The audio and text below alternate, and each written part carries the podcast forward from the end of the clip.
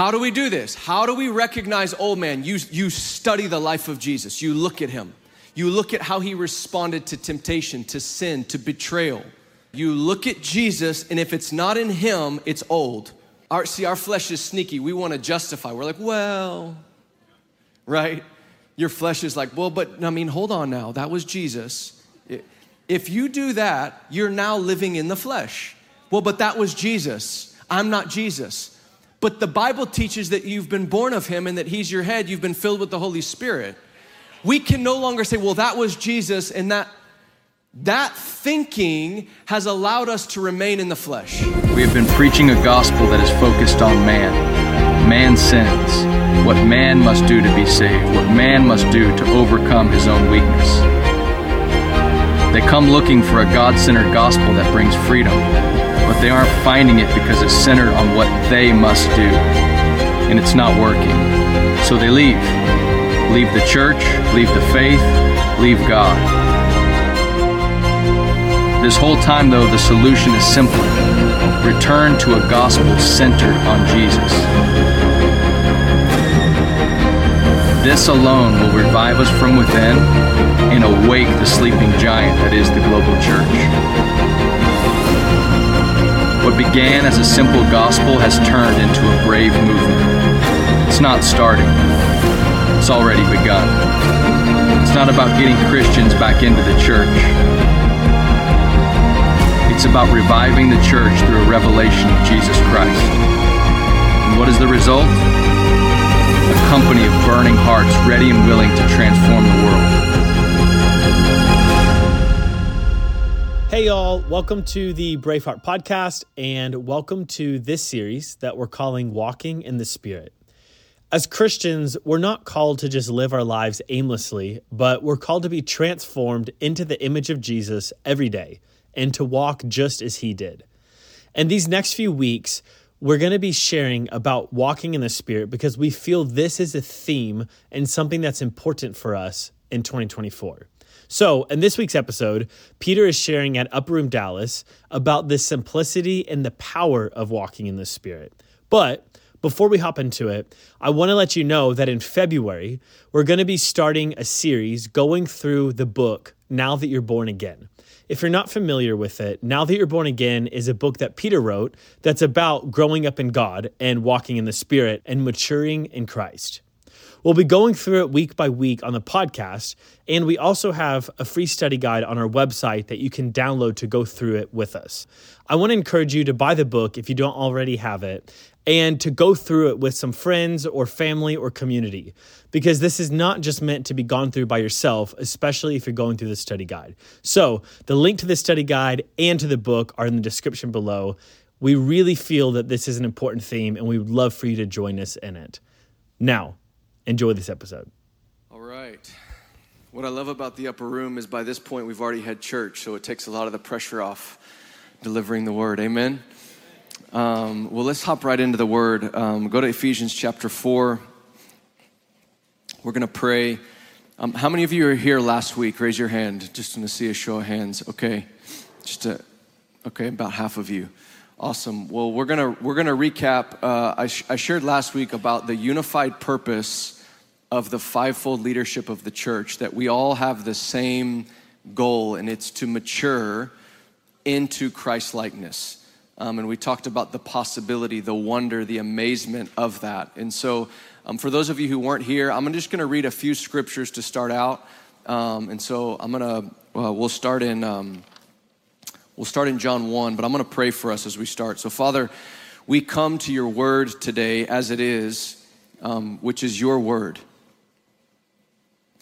And we humble our hearts, Lord, before verses that we've read. Lord, we ask today Holy Spirit, that you would breathe upon your words and that they would, they would sharply cut away our flesh and sin and darkness and demonic strongholds. Lord, your word is alive, it is sharp, it is active, and it divides between soul and spirit. Lord, we thank you, God, for sanctification today. We thank you that your word is like a hammer that shatters the rock. Lord, that any stony, hard place in our hearts or in our minds, even in our bodies, any stubborn area of sin or, or strongholds, we thank you that the Word of God is like a hammer that shatters the rock. Lord, we thank you that your Word is like fire that consumes. It consumes our bones. There, there's passion, there's life. Father, out of the overflow of your heart, you spoke this word to us. And we humble ourselves before it, Lord. Make us a people who rejoice at the hearing of your truth. May we not be numb or callous or hard to the truth today, God. May you make us a people who don't just worship when the drums are playing and when the when the melodies song, when the melodies are going, Lord, but would we be people who worship at the hearing of your word? Would we be like, like, like Israel, God, when they, when they read the law, when they read the word, your words, they rejoiced and held parties, God, because it was such good news to them. Make us a people, Lord, who rejoice at the truth. We love you. We honor you. We thank you for great grace today. I bind every spirit of guilt, shame, and condemnation. God, I pray that we would hear the word with pure, innocent hearts, like little children longing for pure spiritual milk, that we may grow up and taste and see that the Lord is good. We honor you today, Lord. We honor your word. We give you our attention. We give you our undivided attention. We present our hearts, our minds, our eyes before you today, God. Block out every distraction, every wandering uh, place in our heart and mind, Lord. Let, let your word become life to us today, living bread. In Jesus' name, amen. Amen. All right, John 1, uh, I'm just going to give you a few scriptures. Um, the most, to me, one of the, the the most amazing truth that I never get tired of is that God Himself invites ordinary people like us to be like Him, to be like Jesus. And I'm just convinced there's not enough of us that are more amazed at that. Um, this is the biggest sign and wonder of Christianity. No other religion promises to be like the one, to be like their God. Um, this is astounding. I know for many of us, that's a scary thought. We've been trained that to, to, that to be humble, we have to actually distance ourselves from God, but that's not, the, that's not the God of the Bible. Our God, He put on flesh and He said, Follow me.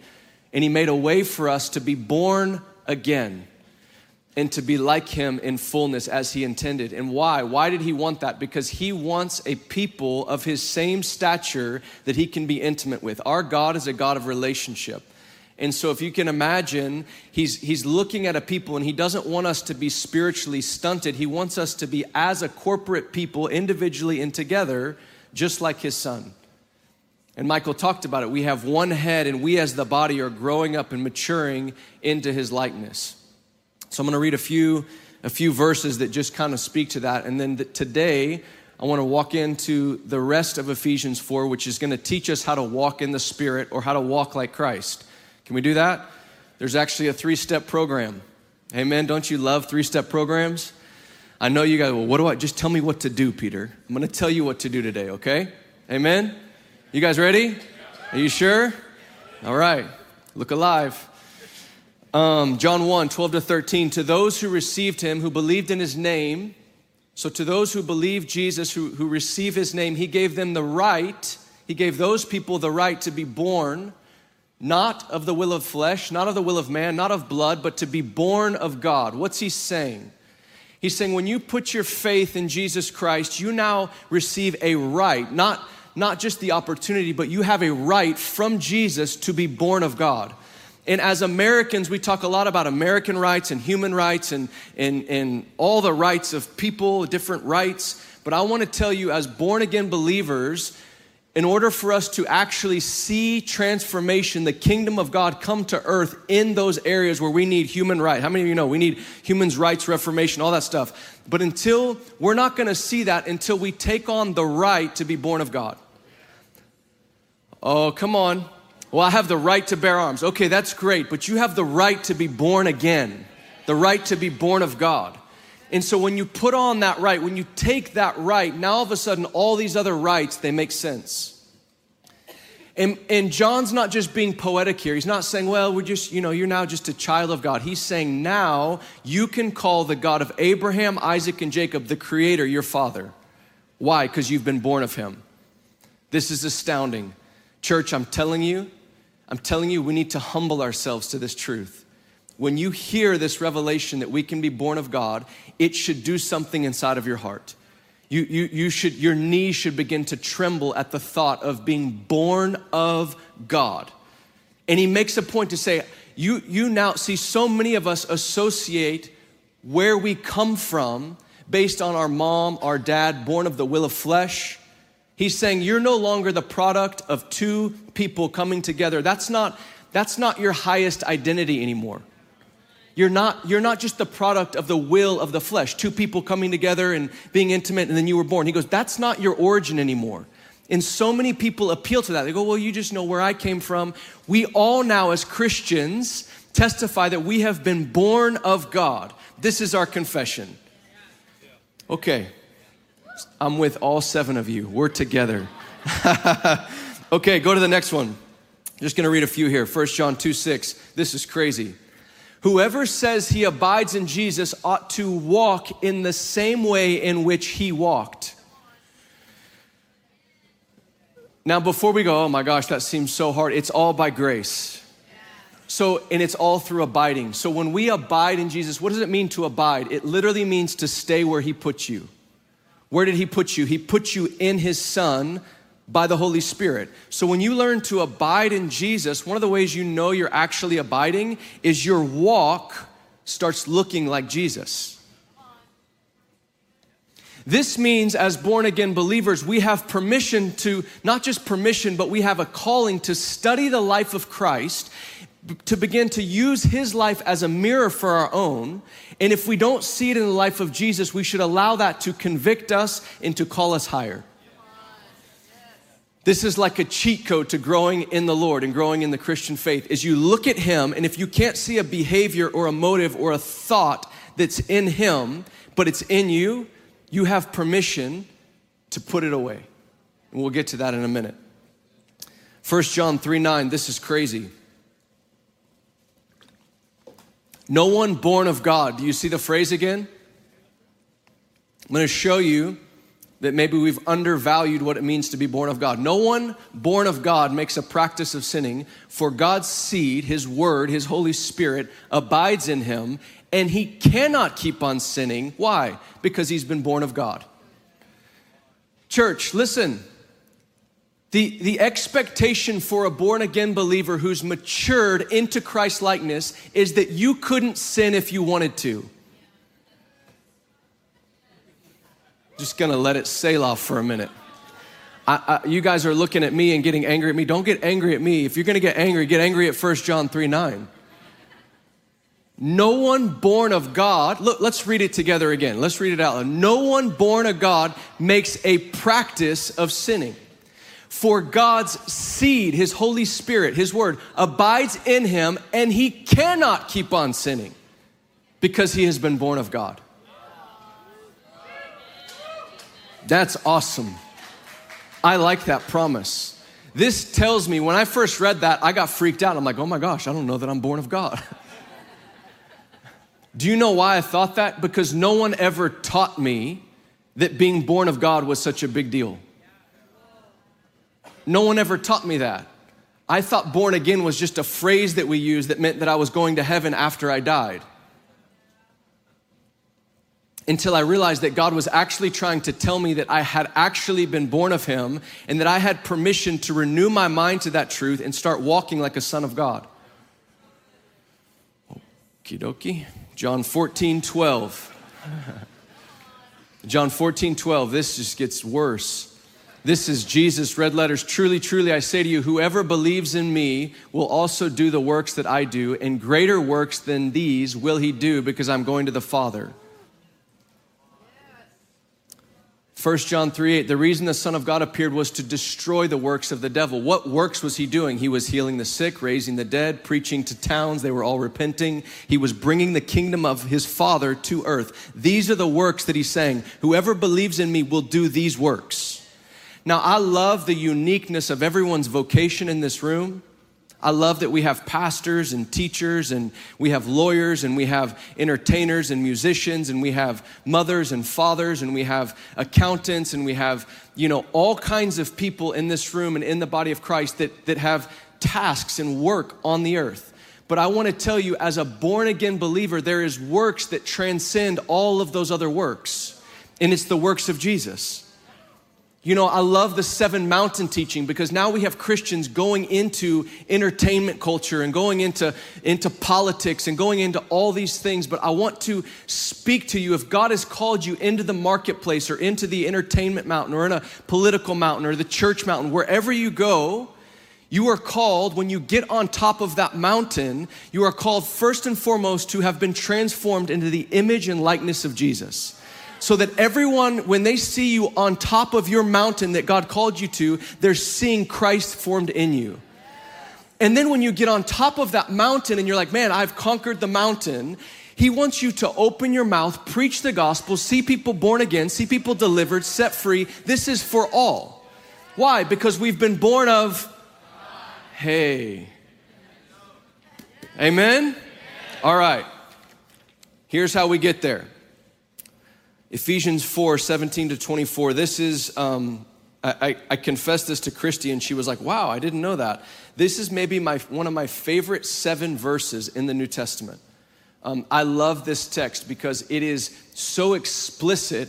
I'm a real, if you guys haven't figured this out already, I'm a real practical guy. Like, I don't like it when spiritual things become so spiritual that we, we all pretend like we know what they mean, but we don't.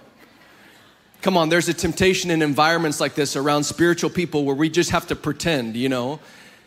And we're like, well, I remember people that look to Jesus, and I'm like, I don't know how. Where is he? Show me where he is.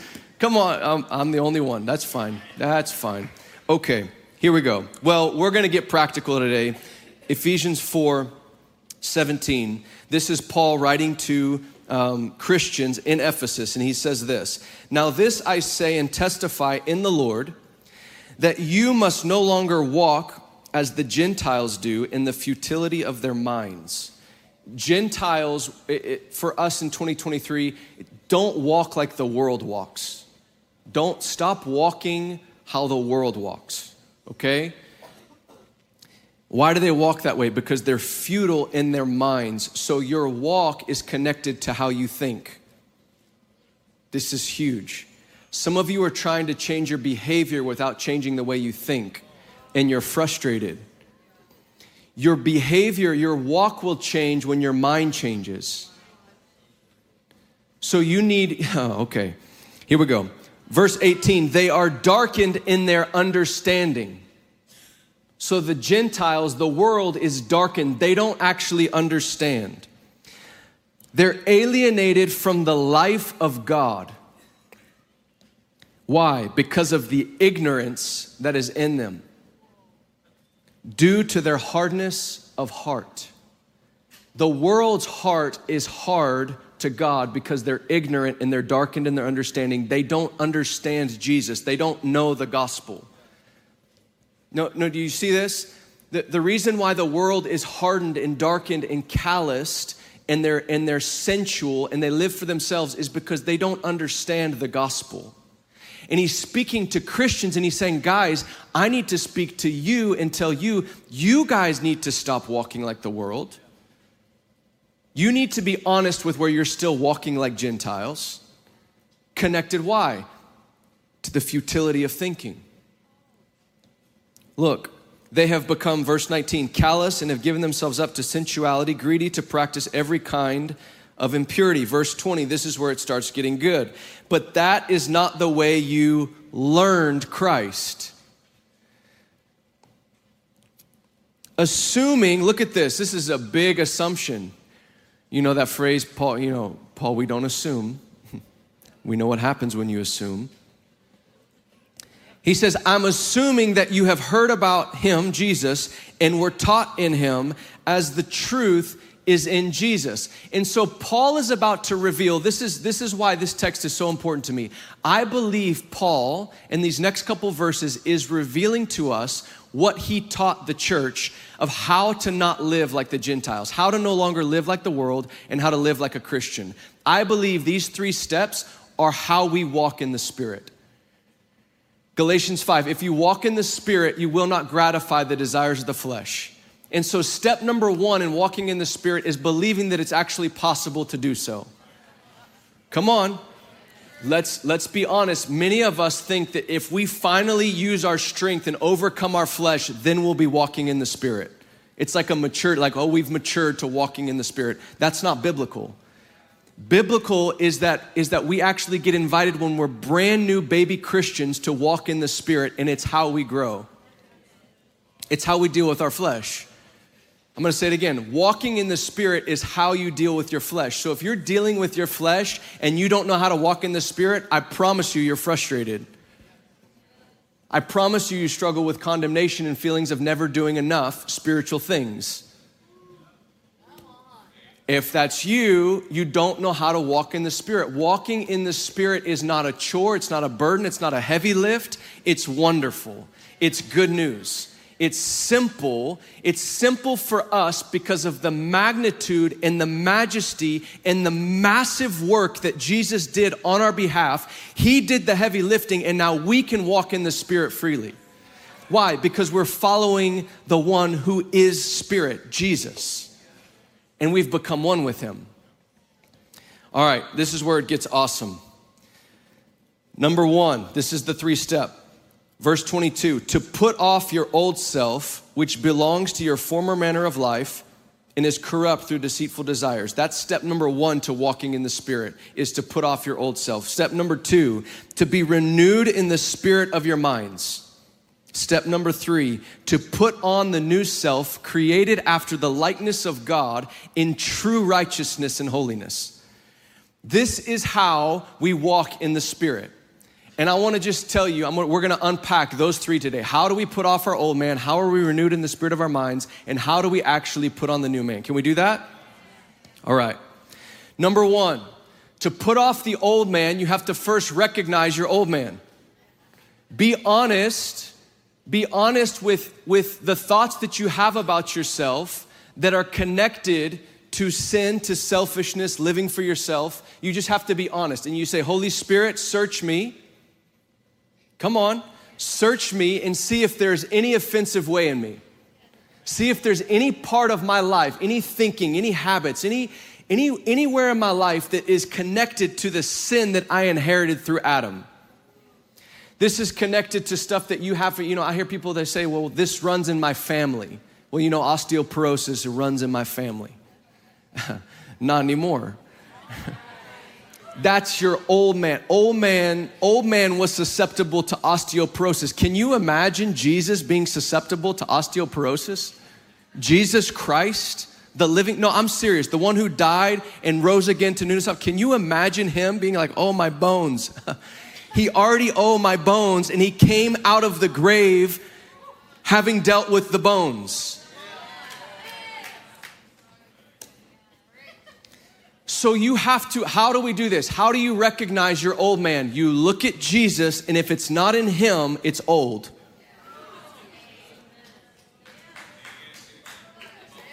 How do we do this? How do we recognize old man? You, you study the life of Jesus. You look at him. You look at how he responded to temptation, to sin, to betrayal. You, you, you look at him. I remember, I remember when I read the John 13 that Larissa was, was preaching about. And I, and I'm there. I remember I was struggling with stuff with relationships. This was years ago. And I was feeling betrayed in my relationships. And I remember, I remember like having this revelation in my heart that I wanted to be like the Lord, but I had felt a measure of betrayal. And I was now, I, I didn't know what to do with it because I felt justified in being angry and being, in being withholding. anyone with me? And I remember reading John 13 and I'm looking at Jesus. I'm looking at Jesus at the Last Supper and I, and I watch him in John 13. I literally watch him. I'm having this tension, this conflict. And I watch him get down on his feet and he's washing his betrayer's feet. And all of a sudden, I realized if I want to be like the Lord, then I have to, that has to be my posture towards betrayal. I don't have a choice.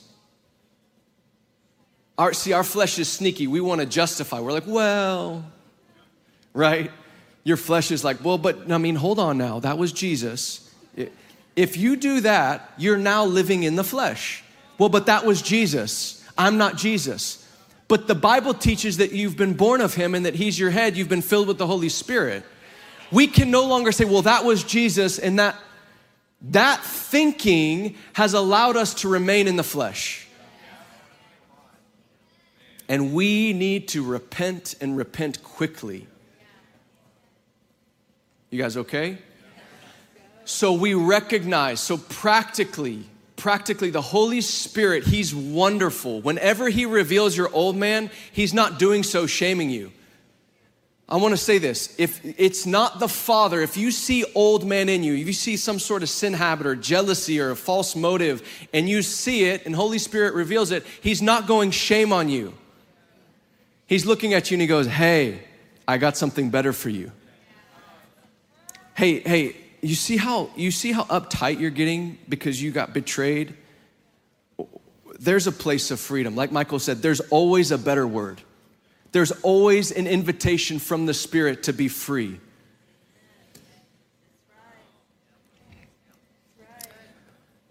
There's three, I think there's three attitudes, three mindsets that I want us to, I just want to bring to your attention. Again, we're gonna, we're gonna go through all of these.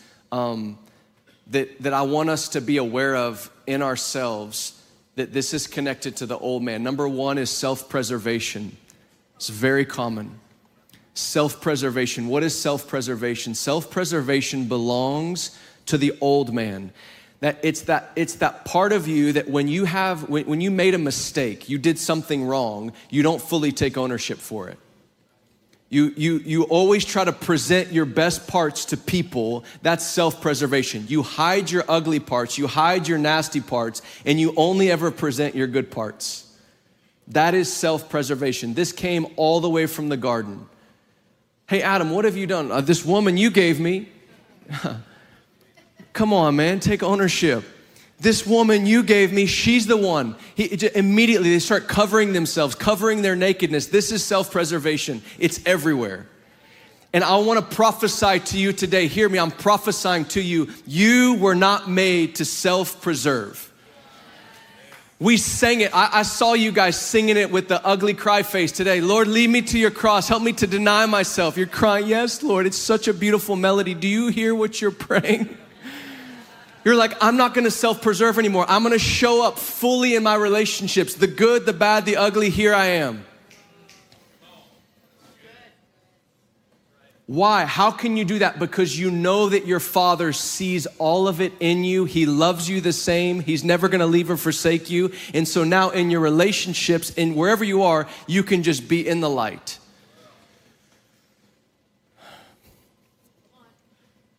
Self gratification.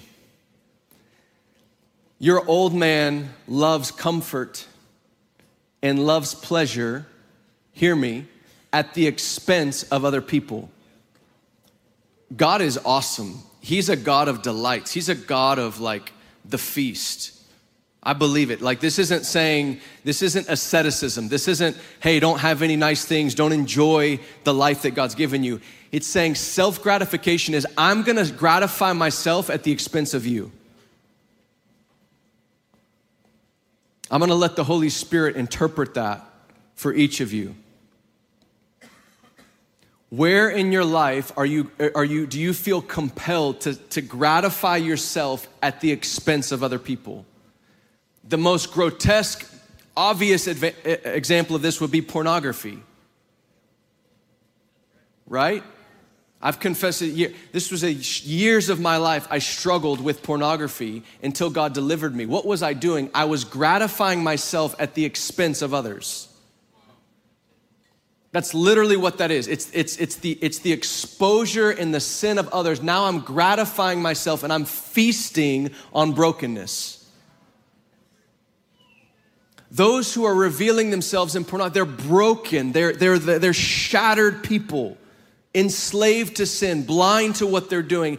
And to engage in that is to feast on their brokenness.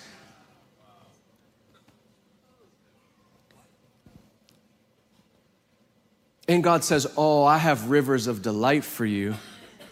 I have, I have pleasures that you know not of. But I need, to, I need my Holy Spirit to shave away that callousness in your heart. I need, I need the Holy Spirit to come and to, and to soften those places in your heart so that you can actually have a palate and a taste for my pleasures and my delight.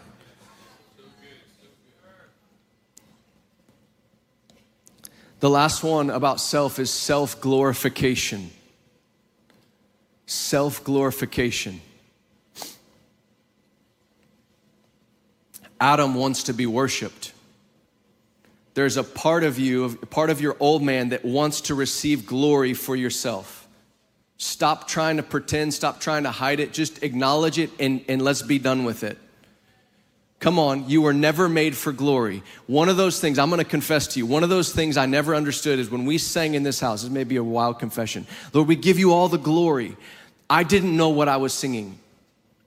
I'm like, I thought you had all the glory. I thought you were the glorious one. Lord, we give you all the glory, all the glory. I'm like, I don't know what I'm singing to you.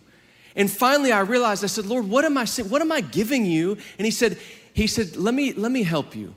He said, son, every time anyone's ever said something good about you, any praise that you've received, oh, what a great sermon that was. Oh, you're such a good husband. He says, that's a little small measure of glory that you're getting because of me.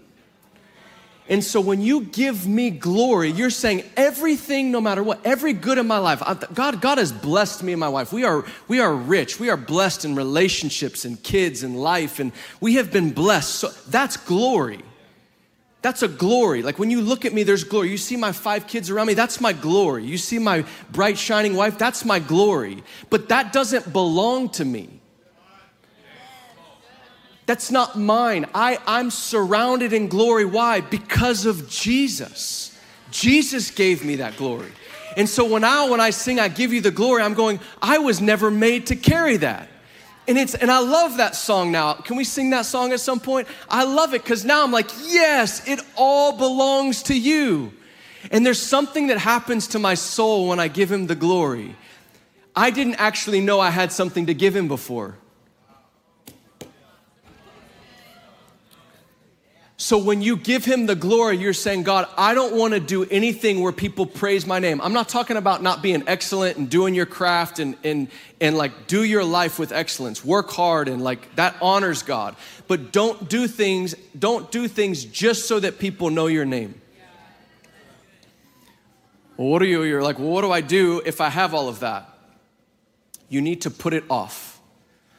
And this, this is revelatory for the church how we deal with brokenness as believers because of Jesus, because of the Holy Spirit, and because of grace, you and I now have permission that if you recognize any of these things in your life, anything that's not in Jesus, depression, anxiety, fear, lust, selfishness, if you recognize any of it, biblically now, there is one way to deal with it it's to put it off. Put it off. Whoa, whoa, whoa, whoa. Your, your flesh hates this. I'm gonna speak right now. Your flesh cannot tolerate the thought that you could just put off this brokenness. Because let me tell you something your flesh can actually make an idol of trying to overcome its own weakness and deficiency. We can make an idol of our brokenness and we can worship our brokenness. Why? Because now all of a sudden I can receive attention in ministry and, and, and affection through my brokenness. I'm receiving now attention through my brokenness, and I like that. My old man likes that.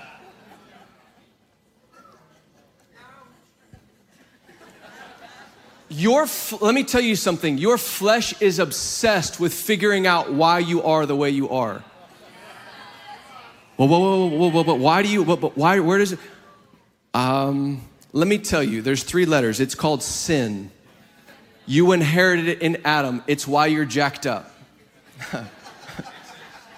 it's why the people, it's why, it's why what the people did to you was wrong. It's why the abuse was wrong. It's sin.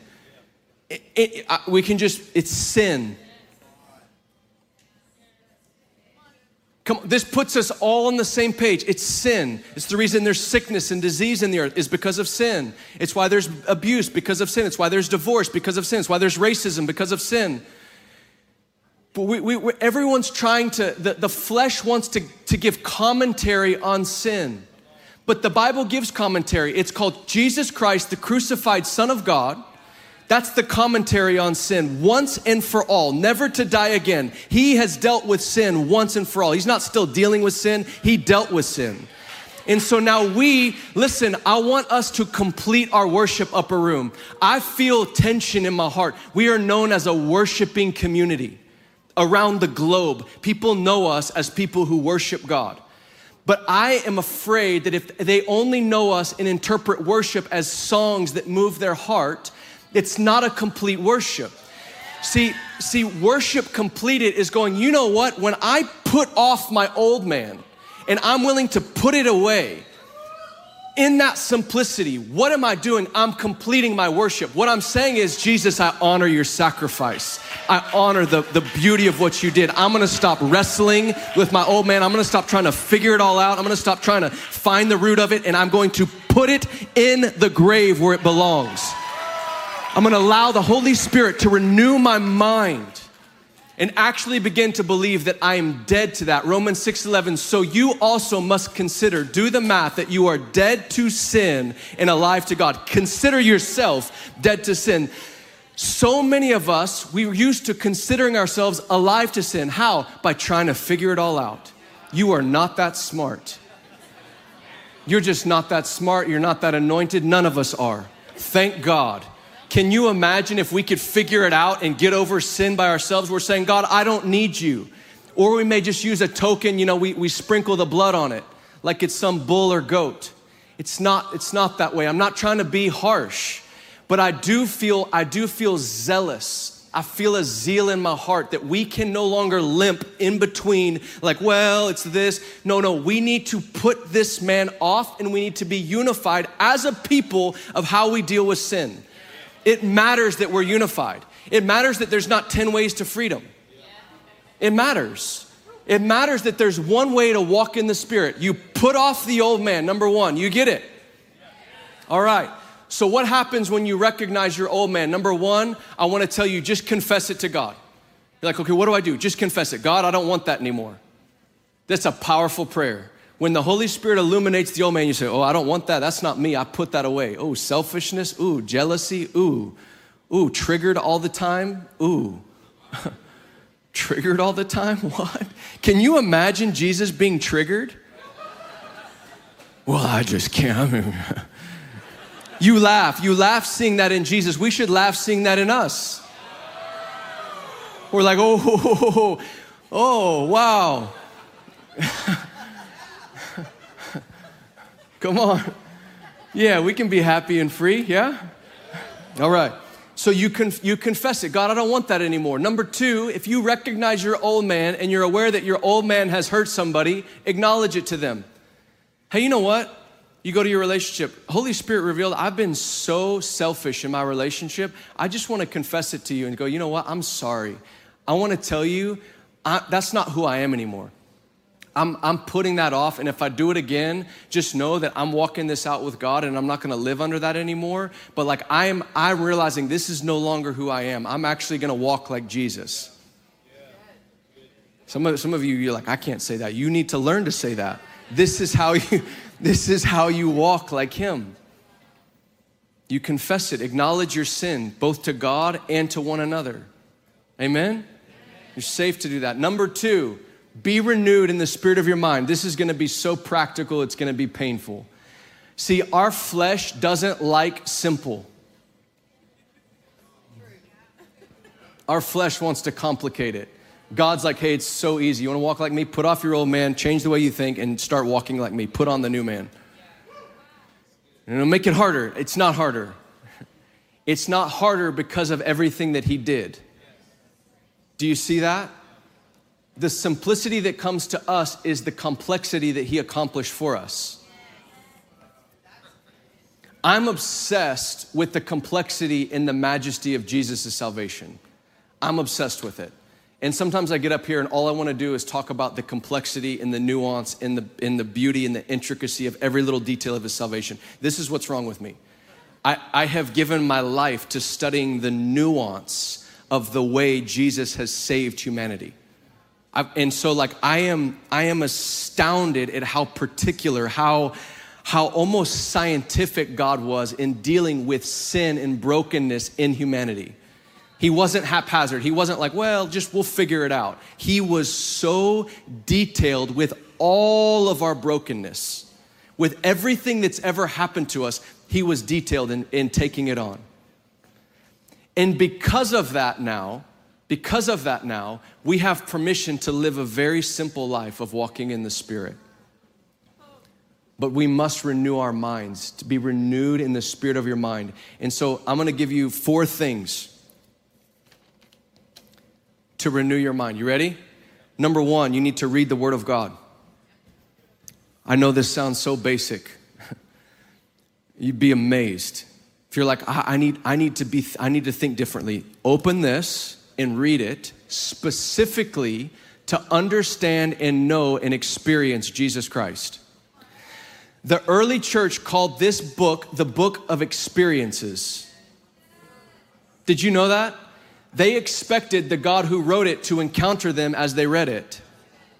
So when I read, when I read that Moses parts the Red Sea and, and, and Israel goes through, and I read that today in 2023, I'm not studying something that happened 4,000 years ago. I'm now realizing, man, if there is ever a, a proverbial, you know, enemy challenging me and an obstacle in front of me, my God, the God of Abraham, Isaac, and Jacob, he can part seas and he can do it for me. Why? Because I'm in covenant with him. So your mind gets renewed and it all comes to life. Jesus is in every page of this book. So you read this to see him, to know him, to experience him. Now, how do you go from a Bible study to a Bible encounter? Can I help you? When you see Jesus, when the Holy Spirit reveals an aspect of Jesus to you through His Word, begin to worship and adore Him. What, what, do you mean? It means if you're reading your Bible and you're not stopping to take a praise break and to worship Him, you're leaving a lot of meat on the bone. When you get that revelation, how many of you know? When you, how many of you are like addicted? I'm addicted to that when you're reading and it's just quiet and simple and in Holy Spirit, He's like there with you and He just peels back this aspect and you're like, oh, you know what I'm talking about? And your jaw drops and you're like, oh, and there's someone in the other room and you go, wow, and there's no music and they're like, what are you wowing? I'm like, wow. That wow was intended, was intended to draw you into his heart, to get on your knees and go, Jesus, I adore you wow, and to spend time in that moment. Why? Because the Holy Spirit is beckoning you to Himself.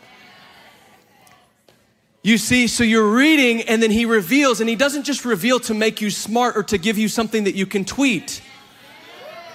Oh, I used to do this. I, man, the Father is so patient. I would get revelation, it would go right on Facebook. I mean, I wouldn't worship. I would go right on Facebook. You know why? Because I liked the likes and the comments. As a little, as a little man in the faith. a little man in the faith. I was a little man in the faith, and I went straight to Facebook. I actually, one popped up on my feed the other day, and I was like, wow, that's really good. From 2017, it nourished me.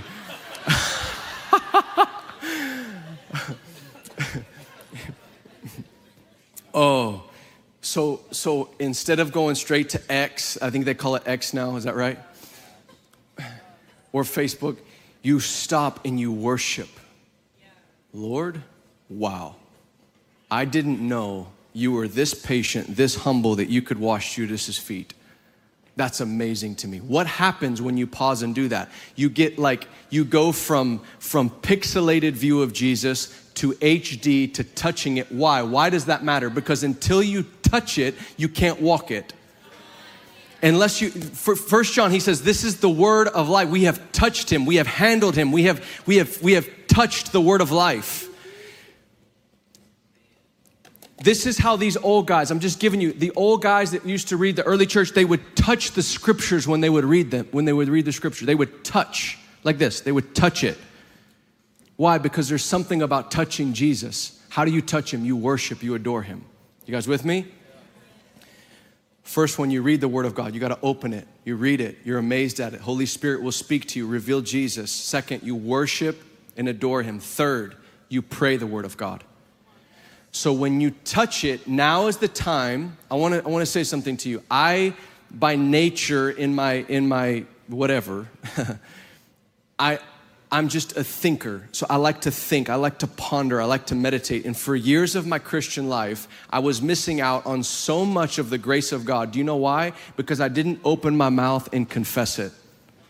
I just kept all of my beliefs locked up in my heart, stuff I would believe. I would say amen in a service like this, and then I would leave and I wouldn't say anything. Monday, Tuesday, Wednesday, Thursday, Friday. I, I just, I would just keep it in my heart until I learned that God actually was really pleased when I would go into secret and I would say, Father, thank you that I am dead to, and I would list my old man. And I'm alive to you in my thoughts, and I'm alive, and I would begin to confess the things that I believe. And then I realized it was biblical. Romans 10, he says, You believe in your heart unto righteousness, but you confess it unto salvation. So something happens when you believe there's righteousness, but salvation happens when you confess it.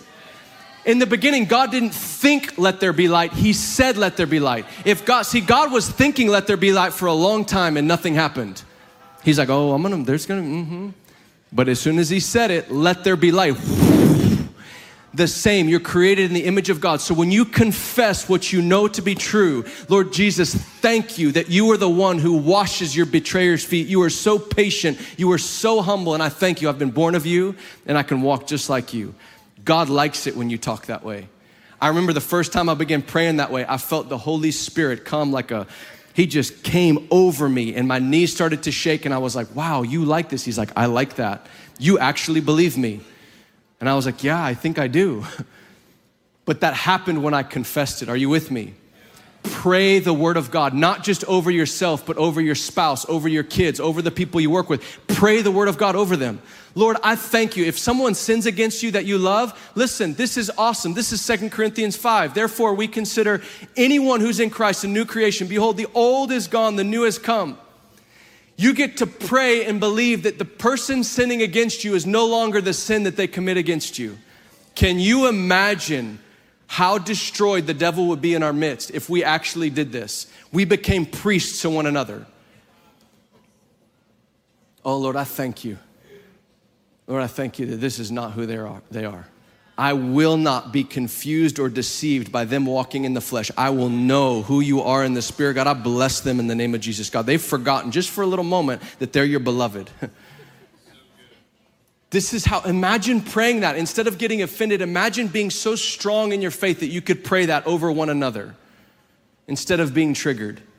You could see clearly and go, wow, you know what? The reason they're acting in their flesh is they just forgot for a moment.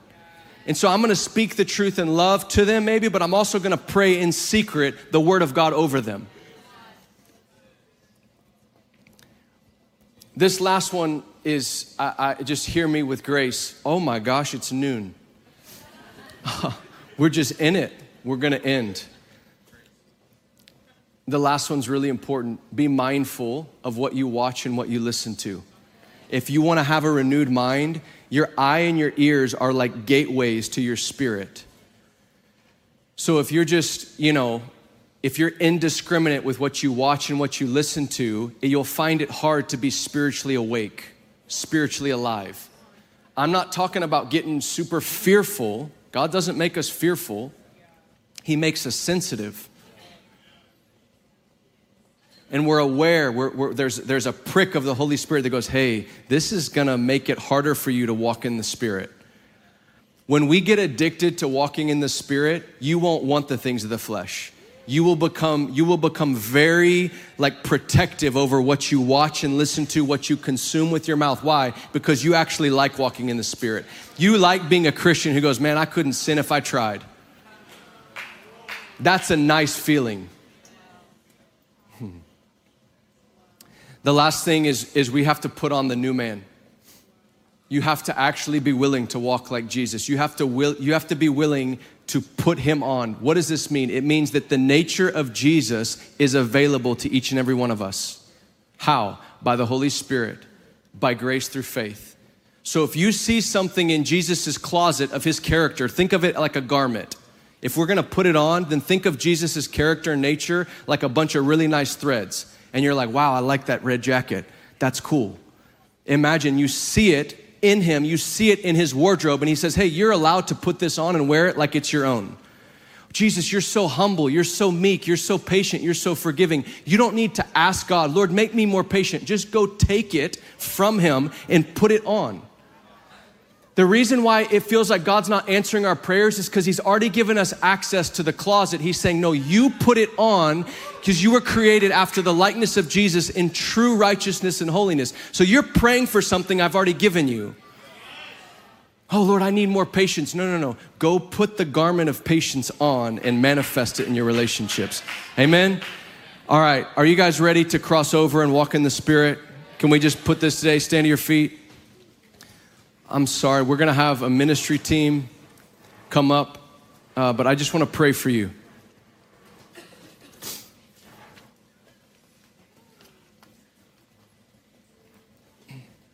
Yeah, y'all can come on up.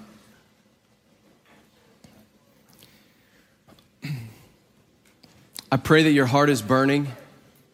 I pray that you're excited. I pray that you are, um, you are filled with faith. Amen. Look at me. Are you filled with faith? There is no guilt and shame. I bind that thing. If you're feeling like, oh my gosh, I can't believe, that is not from the Father. Today is a day of great joy, of great gladness, of great expectation. Come on. Amen.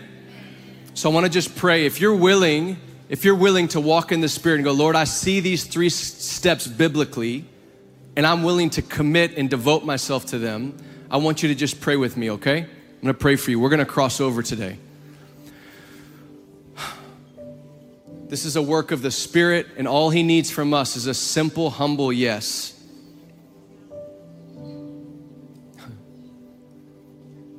Father, we're aware that you stacked this thing in our favor. we thank you for the abundance of grace and the free gift of righteousness. And we, as a house of upper room, Lord, we tell you that we're not going to just worship you with our songs, we're going to worship you with our lives. We say yes to your invitation this morning. Holy Spirit, we hear you. We hear you inviting us to consider ourselves dead to our old man, dead to our sin, and to think differently about ourselves. And we say yes to walking in that new man. We say yes. If that's you, just say yes. And I feel like even now, Holy Spirit's revealing a part of your life that He wants you to put away. It's just a specific area. As I've been preaching and teaching, the Holy Spirit's been knocking on your heart and He says, Hey, that, that one's for you. Just get real with that. Whatever that thing is, whatever part of that old man that the Holy Spirit highlighted this morning.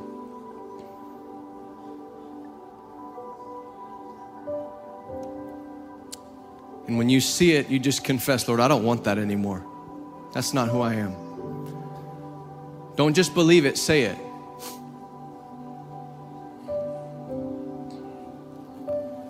And then tell him, Lord, I'm willing to think about myself differently. I'm willing to no longer make an idol of my own brokenness. I want to walk like you.